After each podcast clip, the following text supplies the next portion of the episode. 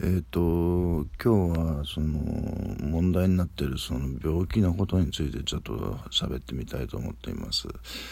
えー、まあ、えー、統合失調症って昔は精神分裂病って言われてたわけですけれども、えー、まあ、人口の1%がなる病気だっていうことで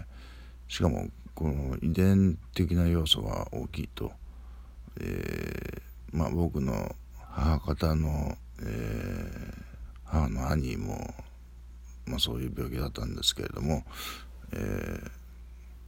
そうですね。それで最初のにかかっていたお医者さんに、えーえー、僕はもし精神鑑定を受けたらどうなるんでしょうかって聞いてみたら、いや、それはもう精神分裂病だよってさっと言われて、あ、そうですか、みたいな感じだったんですけれども、で、そうですね、えー、っと、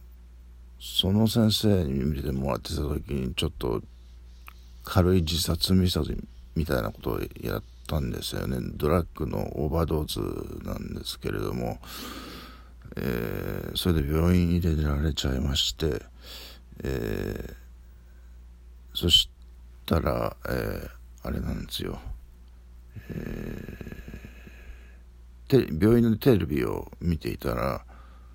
なんかこうその精神病の説明をしてるんですけどこれ俺じゃんみたいな感じだったんですよね。だけどもその精神分裂病とは言ってなくて統合失調症っていう名前で説明されたんですけれども要するにその僕があの病院に入ったいる間にその名称が変わったっていうことなんですよね。日本のその精神分裂病から統合失調症とちょっとなんかやんわりしたあイメージの言葉に変わったっていうことなんですがまあ内容は変わってないんですよね。全く同じなんですけれども。で出てきてから、えー、しばらくしてまあそこの病院の中で今今の妻と知り合ったんですけれども、えー、そうですね。それでえー、とその妻と同じお医者さんに関わることにしましてでそこで僕が何度も何度もあの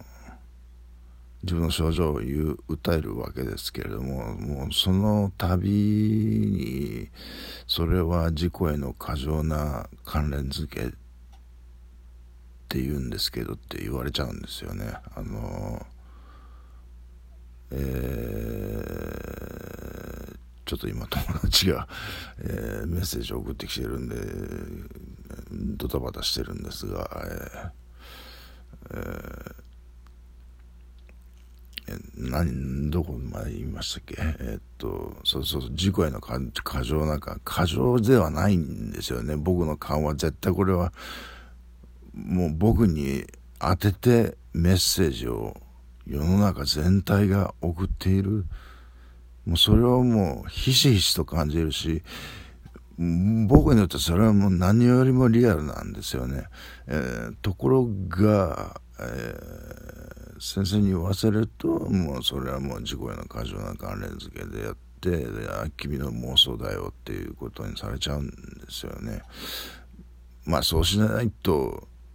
逆にそれそれが本当だったとしたらもうとんでもないことじゃないですか。なんか世界が全部僕を向いているっていうことを認めちゃったらね、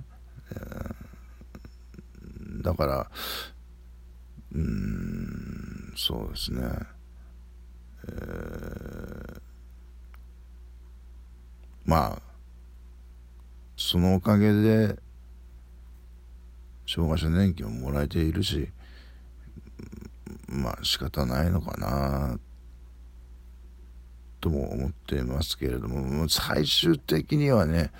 どっかの時点でこれが